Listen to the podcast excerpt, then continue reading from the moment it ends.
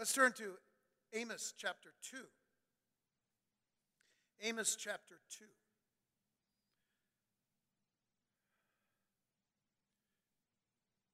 The theme of Amos primarily is the righteousness of God. And because of the righteousness of God, certain nations have been singled out for judgment during the time of the prophet.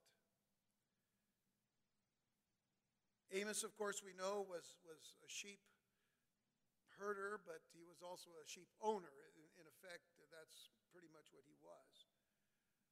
From the south, he, he, uh, he lived in Tekoa, which was in, uh, in, in the southern kingdom of Judah. Yet God called him to prophesy to the northern kingdom of Israel. And we see that that's his target nation in chapter 2. Because he begins, uh, the Lord begins through the prophet by revealing the fact that he is going to bring judgment. Judgment first begins in the house of God. So he begins uh, in speaking about the roar of the lion coming out of Zion, coming out of Jerusalem, affecting not only Jerusalem and Judah, but also the northern kingdom of Israel. But then he goes directly to judgments on uh, certain nations. We began with uh, Damascus, which was, of course, Syria, and uh, Gaza, and uh, uh, Tyrus, and we'll, I'll, I'll, make mention of those names here in, in the course of the study tonight. But we've arrived to the second chapter now, and, and in chapter 2, the beginning of chapter 2, he focuses his attention in the first three verses on the state of, or the nation state of Moab, or the Moabites. And so it says in Amos chapter 2, verse 1 Thus saith the Lord, For three transgressions of Moab, and for four I will not turn away the punishment thereof. Remember, this is a literary device. He's not saying that they only committed four transgressions and the fourth is the strongest and the hardest. The, the statement is made to say that they had many transgressions and focusing upon the main one here. Uh, in fact, uh, as, as each of the nations have received that kind of uh, warning that God was not going to let them get away with without punishment. That's why it says, I will not turn away the punishment thereof. In other words, all of this judgment is inevitable. So he goes on and he says, and here's the reason because he burned the bones of the king of Edom into lime. But I will send a fire upon Moab, and it shall devour the palaces of Keriot, and Moab shall die with tumult, with shouting, and with the sound of the trumpet. So there is mention here, of course, about Moab being destroyed in, in, in battle. And I'll mention a little bit more about that later. And I will cut off the judge from the midst thereof, and will slay all the princes thereof with him, saith the Lord. So when we spoke of the Lord roaring from Zion and uttering his voice from Jerusalem, affecting the habitations of shepherds and the beautiful and fertile foliage and fruitfulness of Carmel, as we saw back in Amos chapter 1, verse 2, we were seeing that the Lord was establishing a pattern of judgment that would not only affect Judah and Israel, but would initially begin with judgments toward the enemies of God's people, with a final blow being upon the nation charged to receive Amos's prophecies. That is, again, the nation of the northern kingdom of Israel.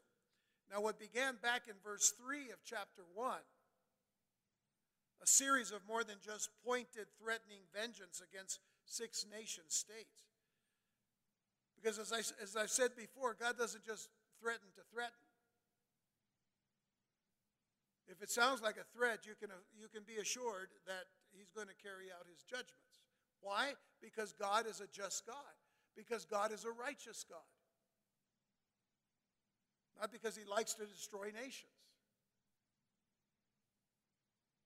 We might, you know, we might get an idea of that when we think about the way nations attack nations today in the world. And in some cases where certain nations are run by uh, despots, then you would think, you know, that that's how they act. They just, you know, act capriciously, just, you know, just do something. That's not God. This was never his intent. But because he's a righteous God and a just God, justice has to take place. And God is really alone the one who knows the timing of every judgment that needs to take place, when it happens. The judgments that we see in the Old Testament, we see them happen uh, immediate judgments, uh, and then a little further on judgments, and then, of course, there, is, there are the judgments of the end time, which are all tied to the initial judgments to begin with. We've seen this happen time and time again through our course of study through the prophets, whether the major prophets or the minor prophets. So he has this series of pointed, threatening vengeance against six nation states Syria, or as, it, as, it as it's, it's stated in, in chapter 1, Damascus, the, the, the capital of Syria. Then there's Gaza. And Gaza, of course, is, there's a region of Gaza still today. We've talked about this representing the Philistines that lived in the coastland uh, in the southern part of, of the land. Uh, the Philistines that gave birth to the, to the title of Palestinian. And again, we've talked about that. By the way, the, the, the, the person that calls himself a Palestinian today is not Palestinian. Because in fact, God has destroyed all the Philistines. There are no Philistines. They've only taken that name because it was given politically by the Romans, as it were, you know, centuries ago, but nonetheless, it, it resurrected uh, during the conflicts of, of the nations that were wanting to destroy the modern Israel of 1948 and, and beyond. So they've only taken the name, but there are no Palestinians, there are no Philistines, you know, because they've been destroyed. So that's, that's, one of, that's another reason why uh, to, to call something a Palestinian state is, is really uh, a false uh, uh, application. And then there's Tyre, which represented the Phoenicians of the area that was close to where Lebanon is today.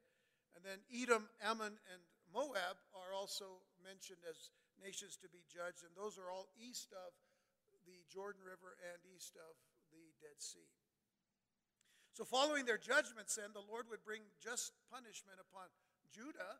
That's, that's another one of these uh, nations that is going to be judged. And then eventually his main target, which is the northern kingdom of Israel. So, the judgments are not a matter of chance. Never think, again, as I said, God is not just, you know, destroying because he wants to destroy. That is not his, his, his desire, never has been. But the judgments are not a matter of chance. In fact, they are divinely foreseen and they're divinely foreordained. And they are confirmations of the truth that the Lord will not clear the guilty. The Lord will not clear the guilty. For if God spares not the nations that know not the truth, how much less Israel that sins willfully and knows that they're sinning against God? Scripture is very clear in answer to the question who then is the faithful and wise steward? As to the unfaithful steward, this is what Jesus himself said. Listen, in Luke 12 47, he says, And that servant which knew his Lord's will and prepared not himself, neither did according to his will, shall be beaten with many stripes. But he that knew not and did commit things worthy of stripes shall be beaten with few stripes. For unto whom much is given. Y'all, y'all know this passage. For unto whom much is given, of him shall be much required. And to whom men have committed much, of him they will ask the more. Israel knew their God, and they knew what the, what the Lord had expected of them because he gave them his word, he gave them his commandments. But they forsook the commandments of God time and time and time again. Now, do you understand what uh, Rich Friedman was teaching this past weekend here when he said, hey, listen, God loves them unconditionally, and He loves them eternally because He says that, and He does. But His people who have been given that responsibility have forsaken. When they forsake it, God has to punish them. In, in, the, in the book of James, in the New Testament, it is written in James 4.17, Therefore, to him that knoweth to do good, now I, I get it again, knoweth to do good and doeth it not. To him it is sin. To him it is sin. You know that it's something you should do, but you don't do it. That's what you call a sin of omission. You, you, you don't do what you should do. Now, if you do what you shouldn't do, that's a sin of commission. You, you, you've committed to something to do. So there are sins of commission, sins of omission. But if you know to do good, that's the word. The word has been given to us. You know how to walk. You know how to be right. You're, you're supposed to live right and do these things and, and live godly in this present age, as we'll get to in a minute. And you don't do it, then it's sin. You've missed the mark. But you've done it willfully.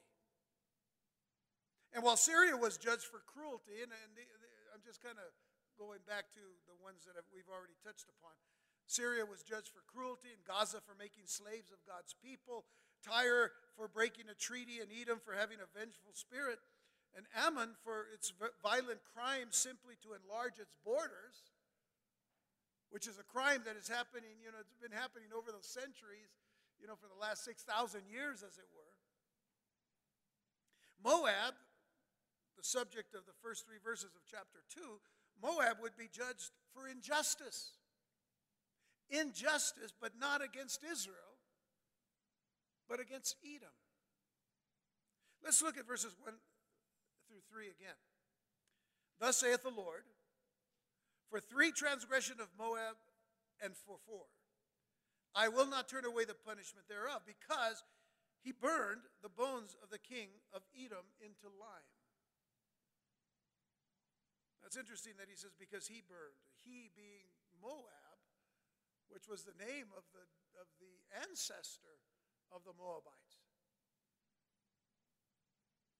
Yet it was many, many years uh, after the the birth of Moab. Verse 2 But I will send a fire upon Moab, and it shall devour the palaces of Keriot, a, a very important city in the, in the region of Moab. And Moab shall die with tumult, with shouting, and with the sound of the trumpet. And I will cut off the judge from the midst thereof, and will slay all the princes thereof with him, saith the Lord. So here we receive the charges against, against Moab. Now, Moab was a kingdom east of the Jordan River, as I've mentioned already, east of the Dead Sea, and located between the kingdoms of Ammon and Edom, in what is today present, present day Jordan.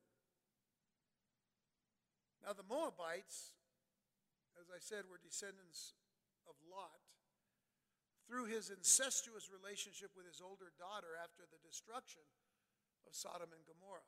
That's all in Genesis chapter 19. You can read about it there. But from the very beginning of Israel's wanderings, when, when Israel had come out of Egypt with Moses, and they went into the, into the wilderness on their way to the promised land, and of course, it should have taken them 11 days. Instead, it took them 40 years. But from the very beginning of those wanderings in the wilderness, Moab sought to eliminate Israel as a nation. From that time, that's a long time ago, they desired to destroy Israel. Sound familiar? People to this day want to destroy Israel.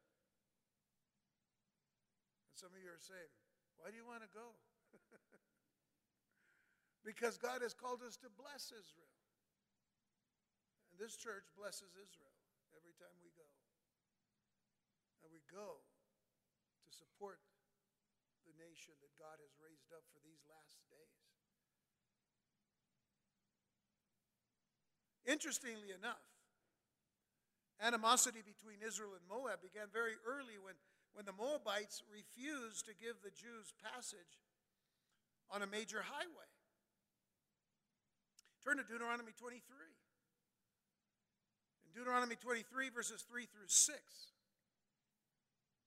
Now, this is part, this is what is called the second law, as it were, the, the book of Deuteronomy, or the, the repeat of the law, as it were. So when you hear this, this is, this is law. A law established here. Deuteronomy 23. It says, An Ammonite or Moabite. Now remember, we've already dealt with the Ammonites in chapter 1 because they were brothers, Ammon and Moab. An Ammonite or Moabite shall not enter into the congregation of the Lord. Even to their tenth generation shall they not enter into the congregation of the Lord forever. I mean, that's a strong, that's a strong statement from the Lord about these two nations. Always remember that God knows things about nations better than we do. Verse, verse 4 says, Because they met you not. And here's the reason why because of their mistreatment of his people. Because they met you not with bread and with water in the way, because it was supposed to be the very way that they were to take care of one another, people traveling through. They were supposed to give hospitality, always to give hospitality. As a matter of fact, one of the greatest uh, uh, examples of hospitality was Abraham, who came from Ur of the Chaldees in Mesopotamia, you know, where Iraq and Afghanistan is, and, and, and well, Iraq. And, and he came all the way. Everything he did was, was, was you know, he was hospitable. He did what he was supposed to do for those who needed water or needed bread or needed rest. It was something that they were taught because of the nature and character of God. Because they met you not with bread and with water in the way when you came forth out of Egypt. And because they hired against thee Balaam, the son of Beor of Pethor of Mesopotamia, to curse thee. Nevertheless, the Lord thy God would not hearken unto Balaam. But the Lord thy God turned the curse into a blessing unto thee, because the Lord thy God loved thee. Thou shalt not seek their peace nor their prosperity all the days forever. God said, I'll take care of them. You don't you don't seek their peace. I'll take care of them. You go to the book of Judges, chapter 11, verse 17, where we're told that then Israel sent messengers unto the king of Edom, saying, Let me, I pray thee, pass through thy land. But the king of Edom would not hearken thereto. So the king of Edom was kind of a you know snotty person too. And, and in like manner they sent unto the king of Moab, but he would not consent, and Israel abode in Kadesh. So, as already mentioned in the text in Deuteronomy, the king of Moab had hired Balaam to curse Israel. And in another instance, Moabite women seduced the Jewish men to commit fornication and idolatry. You can read that in Numbers 25.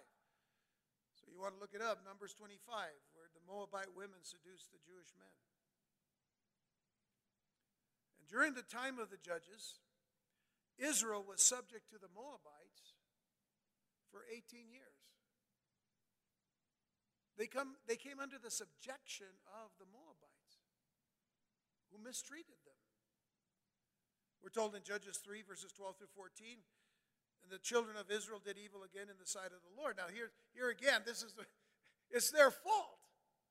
Israel began to, to do evil again in the sight of the Lord, which usually meant that they were worshiping idols, usually meant that they were doing all the things that, uh, that it took to worship idols, which was fornication and, and all kinds of sexual sins. And the Lord strengthened Eglon, the king of Moab, against Israel because they had done evil in the sight of the Lord. His people had done evil, so he said, I'm going to just, you know, let the Moabites take care of these people. It shouldn't be. But they've done evil again. They've disobeyed me. They've rebelled against me and my law. And he gathered unto him the children of Ammon and Amalek. And he went and smote Israel and possessed the city of palm trees. So the children of Israel served Eglon, the king of Moab. 18 years they were in subjection to the Moabites. So you would say, well, that's a good reason for God to judge Moab. However, in the present passage, Moab's wickedness is not directed toward Israel, but rather toward Edom. Edom, who also had problems with Israel. Now, that's an interesting thing, isn't it? But now, when you consider that the Lord had also told Israel at one time that they were not to treat Edom badly because it was family. Edom was the nation founded by Esau, the brother of Jacob, the twin brother of Jacob, the two sons that, that came forth out of Rebekah's womb.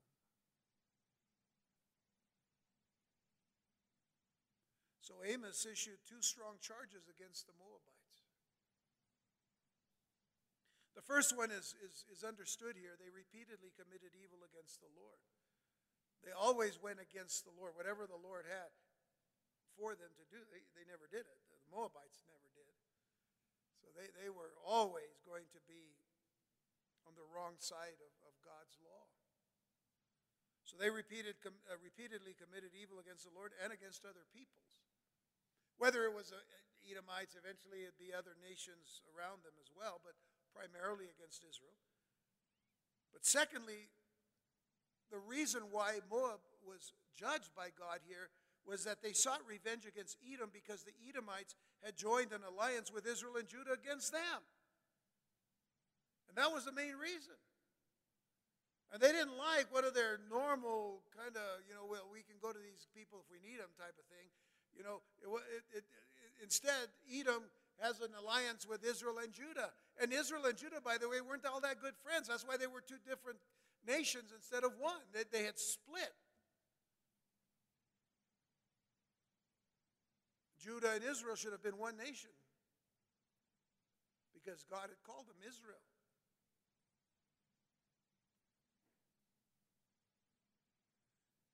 You can read about this in 2 Kings chapter 3. Second Kings chapter 3 shows this alliance that Edom did with Israel and Judah, and it was against Moab. So Moab's army wasn't capable of defeating all three nations, so they focused their retaliation on Edom. And in seeking revenge, Moab attacked Edom, and either, either they killed Edom's king, we're not really sure here if this is the same incident, but they either killed Edom's king, or else they exhumed his body or his bones. All in all, Moab then burned the bones of the dead king until there was nothing left but lime or ashes. Lime would, lime would more normally be just ashes. But it is the act itself, the act uh, that was uh, despicable. It was the desecration of the dead, showing an appalling lack of respect for the dignity of the human race. The dignity of the race that God had, had, had uh, initially created in his image.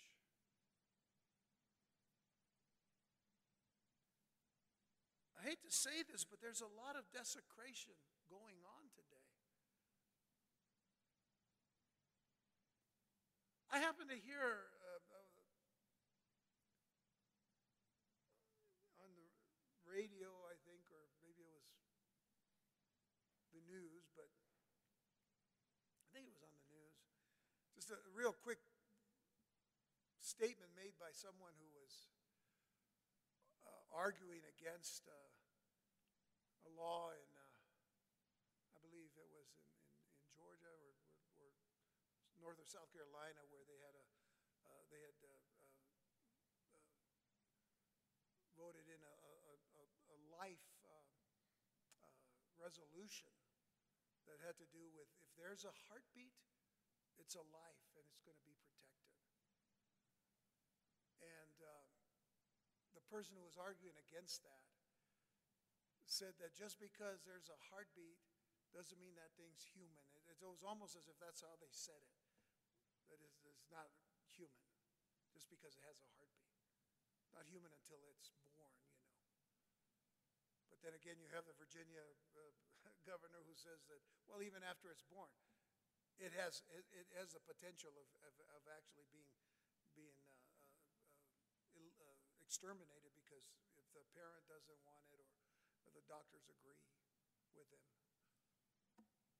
That's a desecration of life. That's a desecration of the body. And this is, this is the kind of crazy, insane world that we live in. But it isn't the first time.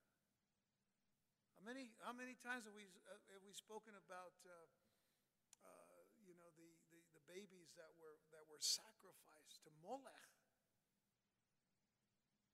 Another name for the Baal worship that was taking place, that, the, that the, some of the Jewish people had uh, adopted as their own way of worshiping, and they had the,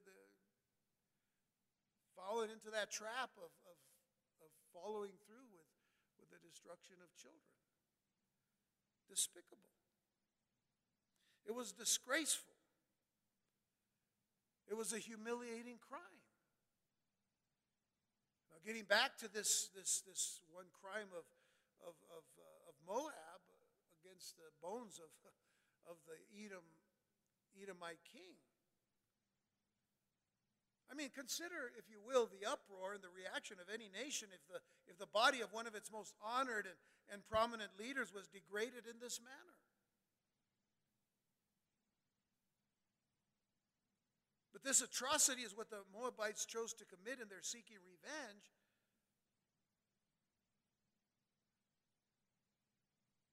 The revenge that was coming against the Moabite people. You know, in other words, the revenge against the Edomites who were against the Moabites. So Amos announced then that the king of Moab and his officials were all guilty. The king of Moab would be the judge that is mentioned there. In verse 3, I will cut off the judge from the midst thereof. In other words, the one who has made this edict to destroy the bones of of the king of Edom.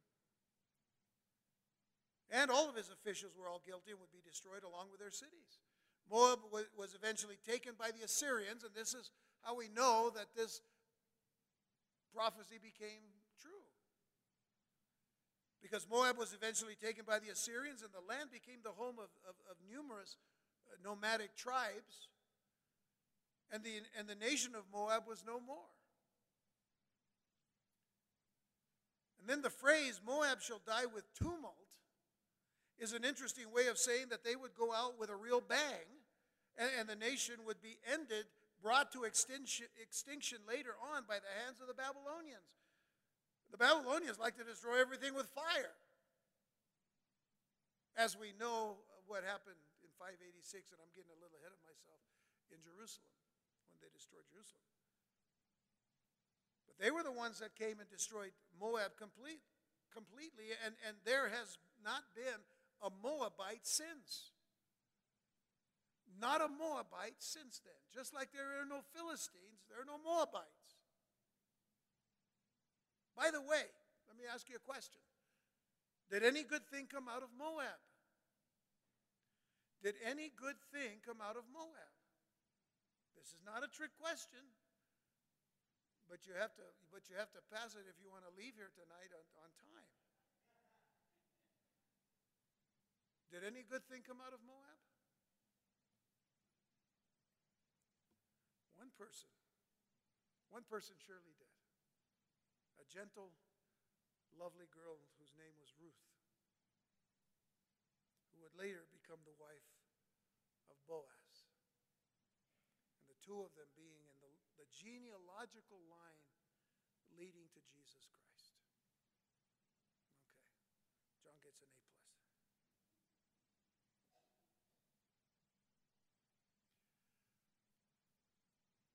The Lord has warned us all against seeking revenge. Anger and hatred, bitterness and vengeance can consume and ruin our lives.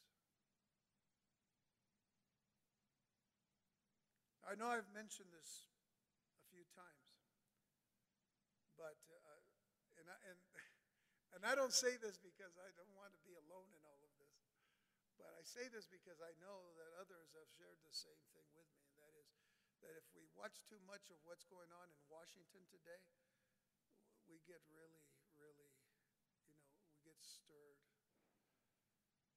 Uh, I think I've mentioned that I want to put my foot through the TV every time, but I, you can only do your foot through the TV once. Then you have to buy another one. Right? So, you, know, it's, it's just that. And, and I think I've also, also mentioned to you that the Lord from the word said, Here, look, you don't, don't, don't let your heart be troubled. Oh, thank you, Lord. Okay. You know. But, uh, but I use that as, as an example of the fact that it's so easy for us to get to that place where we become angry. And we can become hatred or, or, or uh, hatred filled. Or we can become bitter. Now, I would hope that as believers in Jesus Christ, we won't get to that point of wanting vengeance. But it happens. Sometimes in minute ways, but it happens. And certainly they can consume us. We ought not to be consumed by those things because those things aim toward consuming our flesh. I mean, these are, these are weapons of the enemy to destroy us, to make us ineffective as believers in Jesus Christ, as witnesses of the gospel of Jesus Christ, as witnesses of the love of Christ. They can really ruin us. Not to mention the lives of those that we've targeted. Consider what the Word of God says in Leviticus 19. This is the law. Verses 17 through 18 Thou shalt not hate thy brother in thine heart.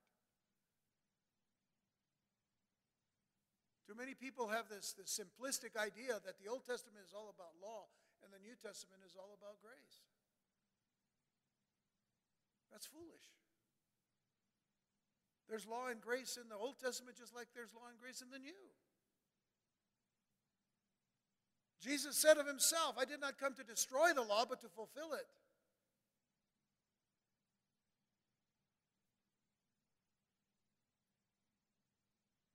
Thou shalt not hate thy brother in thine heart.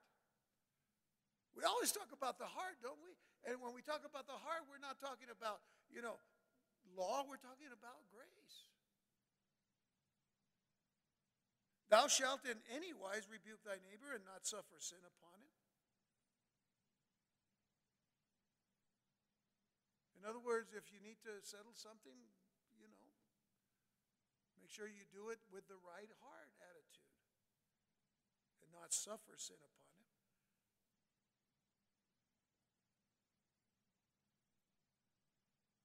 Thou shalt not avenge, nor, nor bear any grudge against the children of thy people.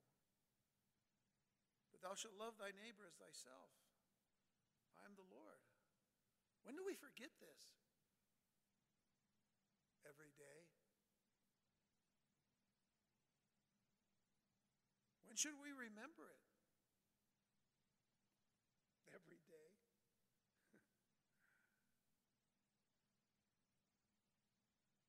Every time we get into God's Word in the morning, in the middle of the day, in the evening, whenever it is that we open our Bibles, we should always be reminded of this very thing.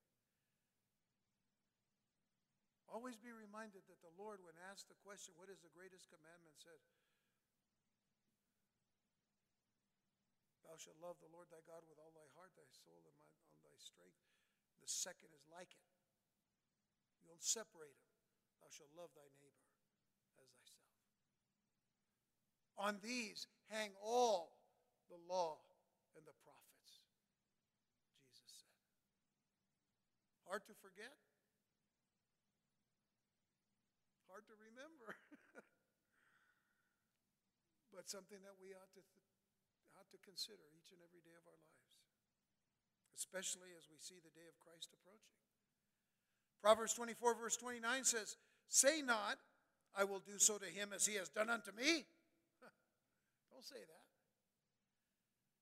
I will render to the man according to his work. Whatever he's done to me, I'm going to do. Don't say that.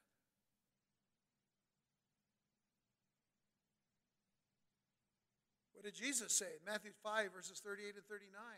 Remember, this is the Sermon on the Mount, this passage here. You have heard that it has been said, an eye for an eye and a tooth for a tooth. But I say unto you that you resist not evil. But whosoever shall smite thee on thy right cheek, turn to him the other also.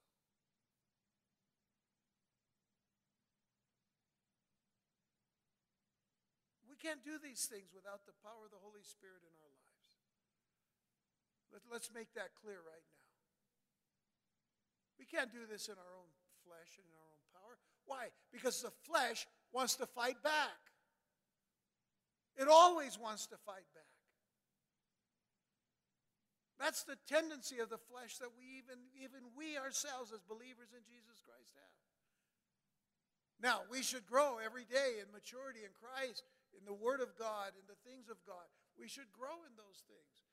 Become less and less dependent upon the flesh and more and more dependent upon the Spirit of God. Walk in the flesh. Is that what it says? No, it says walk in the Spirit.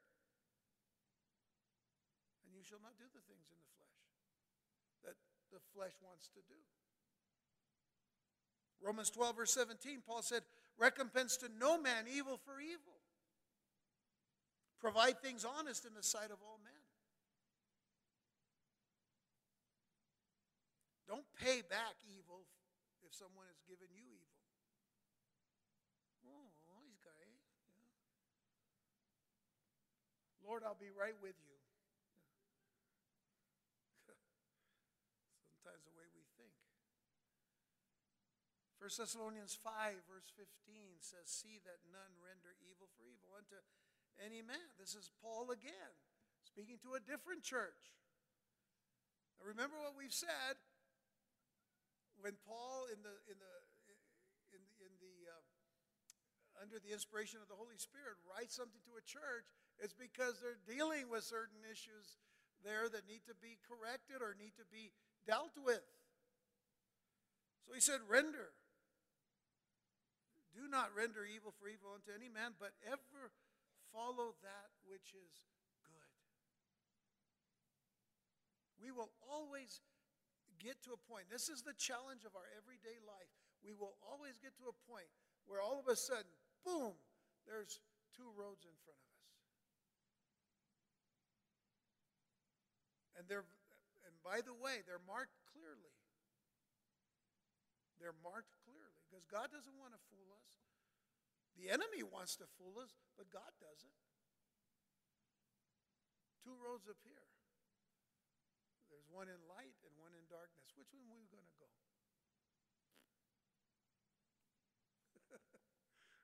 There's only one way to go. You're the children of light. Then walk in the light as He is in the light at all times. And if it's not really clear, then just say, Lord, shine your light and let me see which way to go. 1 Peter 3, verses 8 and 9 Peter himself, another apostle, a Jewish apostle. By the way, all the apostles were Jewish. So they knew the law. And what, does, what does Peter say? Finally, be ye all of one mind, having compassion one of another. Except in a marriage.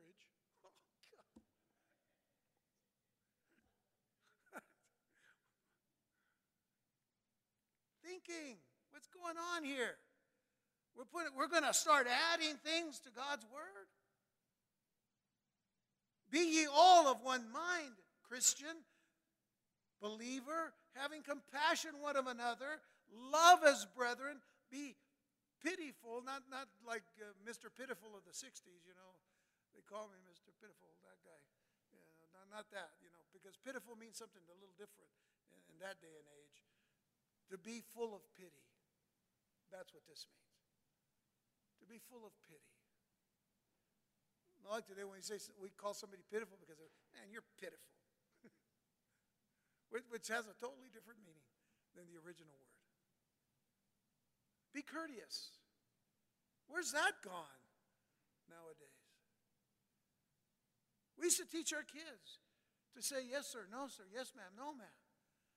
To greet people with a hand outstretched. We don't do that anymore because our hands are busy.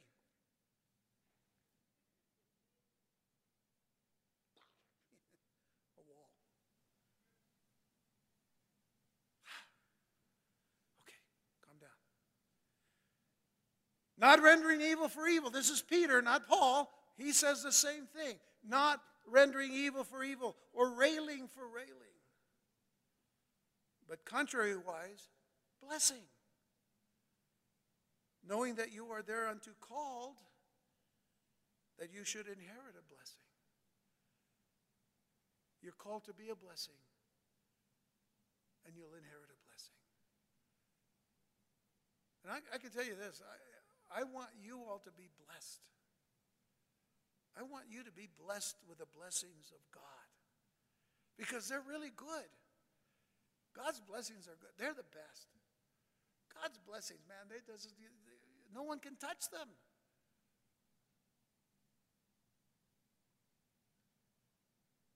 So there, there was a lesson in a lesson here. The Moabites wanted revenge it got them destruction. So let's not seek revenge, it only brings destruction. Let's go on to the charges against Judah now, verses 4 and 5. And in the very little time that we have, we're going to really get cracking here. Thus saith the Lord, for three transgressions of Judah and for four, I will not turn away the punishment thereof, because they have despised the law of the Lord and have not kept his commandments and their lies caused them to err, after the which their fathers have walked.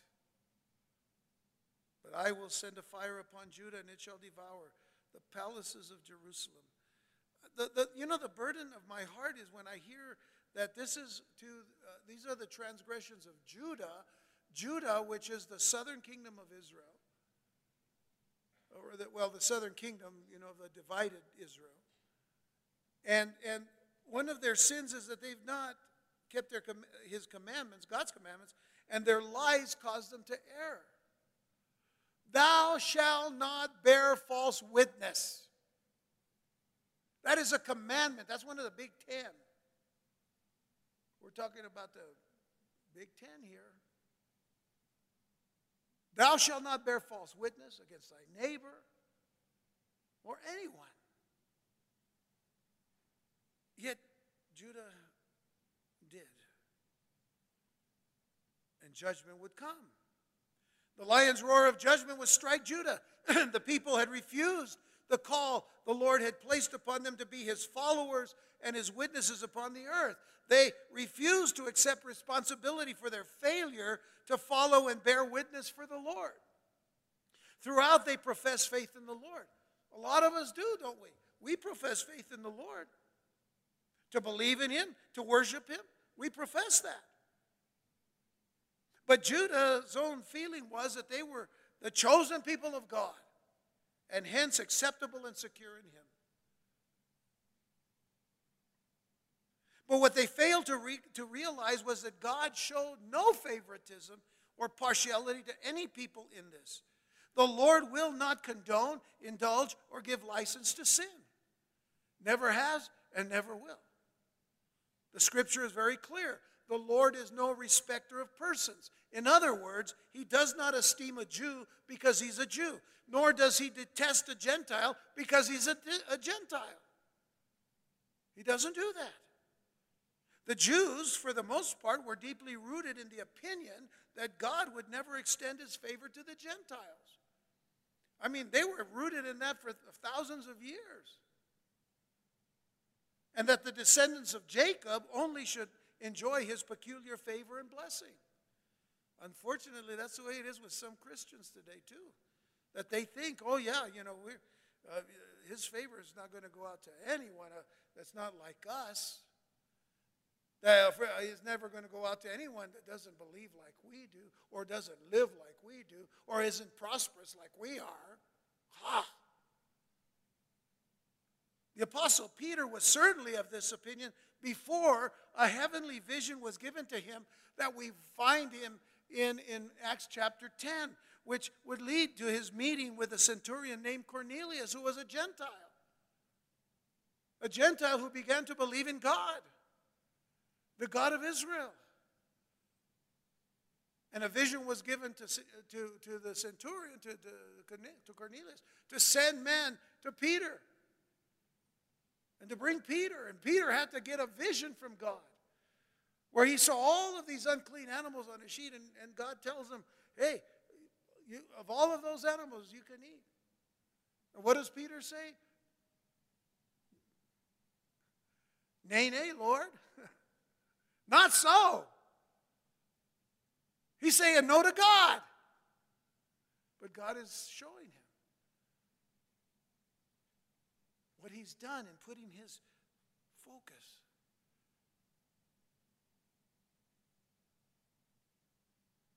On law than on the grace of God.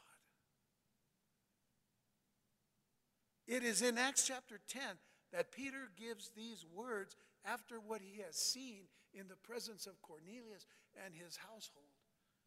Peter opened his mouth and he said, Acts 10 34, of a truth I perceive that God is no respecter of persons, but in every nation he that feareth him, every nation, no matter which nation, he that feareth God and worketh righteousness is accepted with him.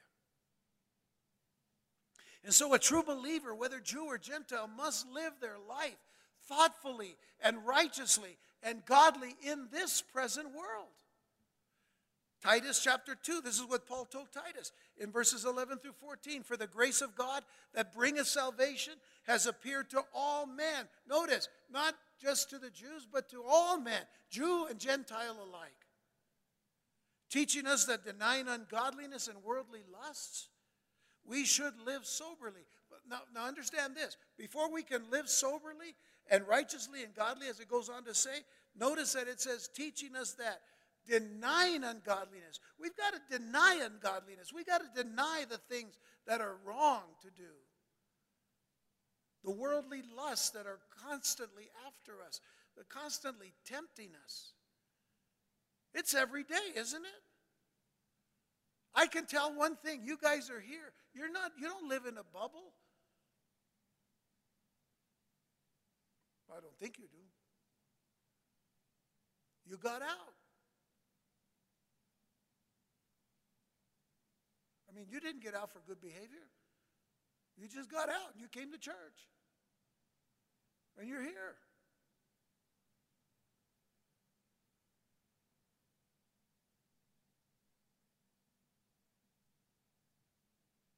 Teaching us to deny ungodliness and worldly lusts, we should live soberly, righteously, godly in this present world. Looking for that blessed hope. See, what we are doing by living this way is saying that we know that Jesus can come at any moment because he's our hope, he's our blessed hope. And, and the glorious appearing of the great God and our Savior Jesus Christ, we're looking for that. Don't get caught up in, you know, when people say, oh, you, all you do is look for Jesus to come. Well, what do you do? Because it doesn't matter what you do, Jesus is still going to come. So if he's coming, then I want to live right because he's going to come. So I live every day in the Word of God. Try to, right? We all do. We all, you know, we all face the same struggles, trials, challenges. You know, we, we get them all. But here's what we are doing while we are walking this way. We're looking for that blessed hope and the glorious appearing of the great God and our Savior Jesus Christ, who gave himself for us, not forgetting what he did on the cross, gave himself for us that he might redeem us from all iniquity and purify unto himself a peculiar people zealous of good works. That, my friends, is what we need to understand is the full picture. The full picture. Jesus is coming. Live righteously, godly in this present age. Live soberly. Jesus is coming. Jesus died on the cross. That's significant. I never am to forget that. And he's been given to us so that he can change us. The change doesn't come because of our good looks. The change doesn't come because we because we, you know, our good outweighs the bad. No, the change came because Jesus died on the cross for us. A true believer, whether Jew or Gentile, must be totally committed to follow the Lord sincerely seeking to please the Lord, obeying His word, living righteously, and, and, bearing strong witness to His wonderful salvation. But it was in this that the children of Judah failed to be true followers of the Lord. They said they were, but then what did they do? They would go to temple, they would go offer their, their, their sacrifices unto the Lord at the temple in Jerusalem, and then at night they'd go up into the high places and they worship idols. That's good. Right? Yes or no? No. So they were guilty of three very serious charges. First, they sinned repeatedly. That's verse 4. Secondly, they rejected God's law, His word, His holy word. By the way, not just His word, His holy word. The other nations were guided only by their conscience and by instinctive, instinctive knowledge, some universal morality. I find it really funny that, you know, uh, the former Vice President Biden, you know, when he started his campaign for president, you know, when they asked him about a, a, a campaign slogan, you know, he, uh, he, he said, well, you know, there was, there was Trump's campaign slogan, you know, make America great again. What, about, what is yours? He says, no, it's not make America great again. It's make America moral again. And I thought, interesting. Make it moral again? Has it ever been moral from the standpoint of a nation being moral? How about the fact that if he's talking about being moral again, what about his filthy, dirty mouth that he opens up uh, at times? And by the way, racist at times too. That's not moral. So there's a real contradiction here that I'm just like thinking, I don't want to watch the news anymore. But I can't say that because, hey, we're looking for the Lord to come, and we have to look at all of the markers that we find going on in the world today, especially in Israel and, and, and, and across the world. So, I mean, it's like, wow, it's, you, you see how messed up the world is today? Romans chapter 2, verses 11 through 15, Paul says, For there is no respect of persons with God. For as many as have sinned without law shall also perish without law. And here's the reason why I'm reading this because it says, And as many as have sinned in the law shall be judged by the law. For not the hearers of the law are just before God, but the doers of the law shall be justified. See, if you do the law, then you're justified. But if you're just a hearer of the law, that doesn't make you justified. You have to be a doer. Remember what James said be a doer of the word and not a hearer only. Then Paul goes on and says, For when the Gentiles, which have not law, uh, not the law, do the, by nature the things contained in the law. If they do things, they don't even know it, but they're doing moral things or right things. These, having not the law, are law unto themselves, which show the work of the law written in their hearts, their conscience also bearing witness, and their thoughts the mean, while accusing or else excusing one another.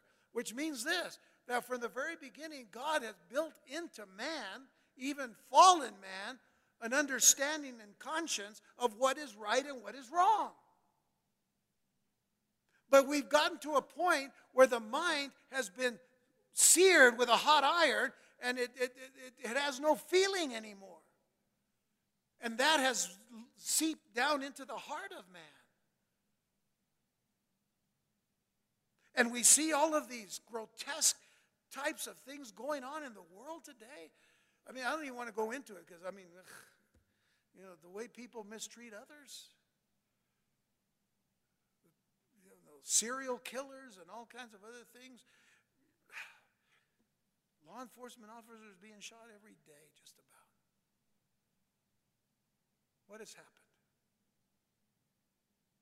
But it was from the beginning when man fell. And Satan brought the sin into this world. Most people know enough about right and wrong that they should strive to live in peace and harmony with one another. Uh, with one another. However, many refuse to live righteously and to love their neighbors. This is the reason the Lord will execute justice and judgment among all people of all uh, generations. But, but the Jews had more than conscience and an inner knowledge of universal, uh, universal morality. They had much more than that. They had the very Word of God itself to guide and instruct them in the ways of God. And then, thirdly, the people of Judah had been led astray by lies. Now, this is interesting. It talks about their lies. But do you know what the lies were? The lies were the worship of false gods. Take note of the influence of parents, grandparents, and other ancestors upon their generation. You see it here in the text. After which, after the which their fathers have walked, verse 4, the very end.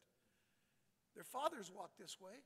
What did they do? They taught their children to do the same. Sadly, the worship of false gods was being passed down from one generation to the next. Keep in mind that the Jews were professing to worship the Lord, but they also were professing to worship other so called gods. So their faith by now had become an eclectic, extensive, and wide ranging religion that mixed the worship of the Lord with the worship of other gods. Now, in this particular passage, the word for false gods, wherever it is, here, it's here.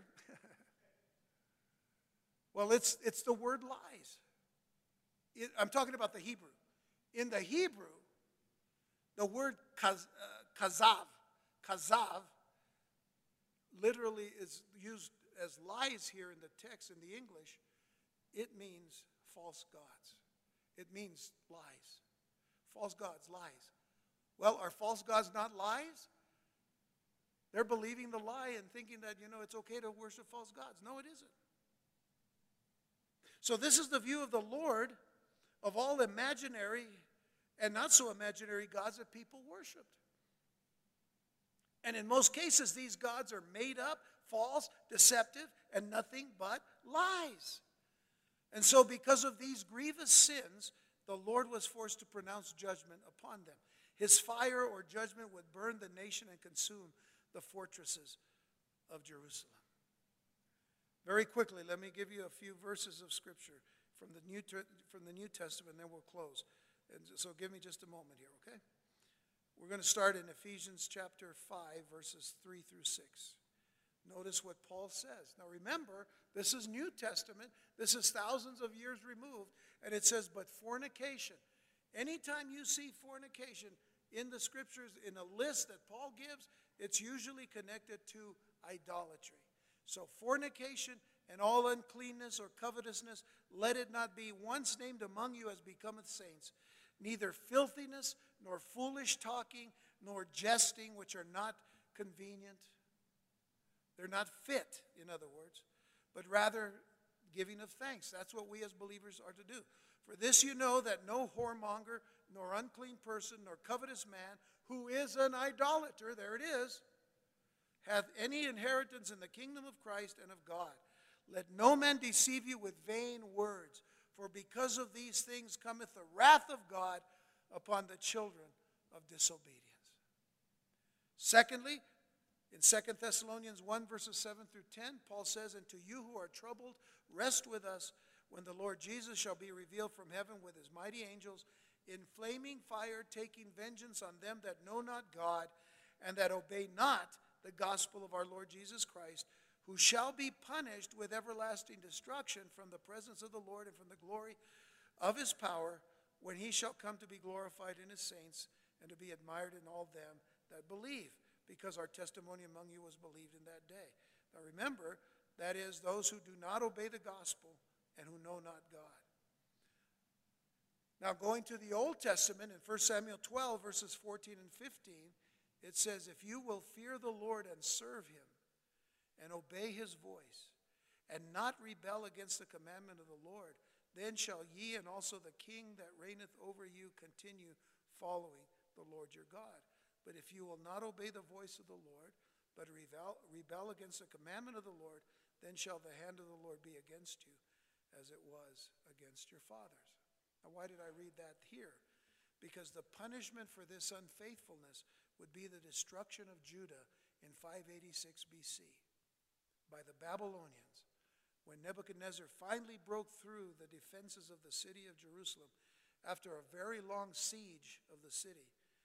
And they killed the royal family. They, they set the temple and the palace and all the houses of the city on fire. Remember, all the houses were connected to the wall. They burnt them all. And they deported nearly all of the population to Babylon. And they were warned that this would happen. They were warned.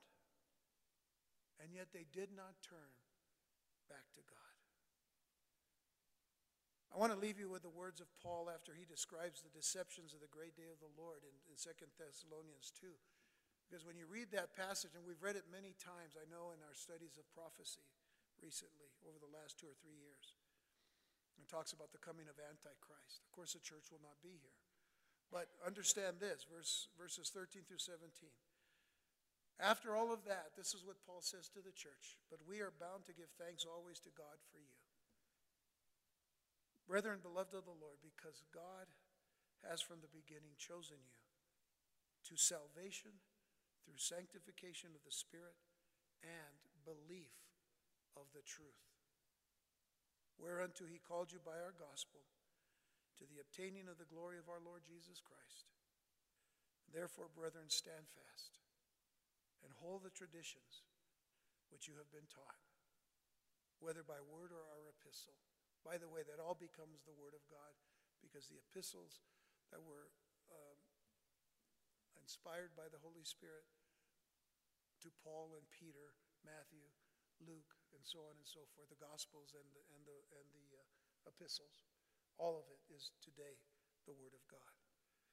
And then it says, Now our Lord Jesus Christ Himself and God, even our Father, which has loved us and has given us everlasting consolation and good hope through grace, comfort your hearts and establish you in every good word and work. May that be our blessing from the Lord today.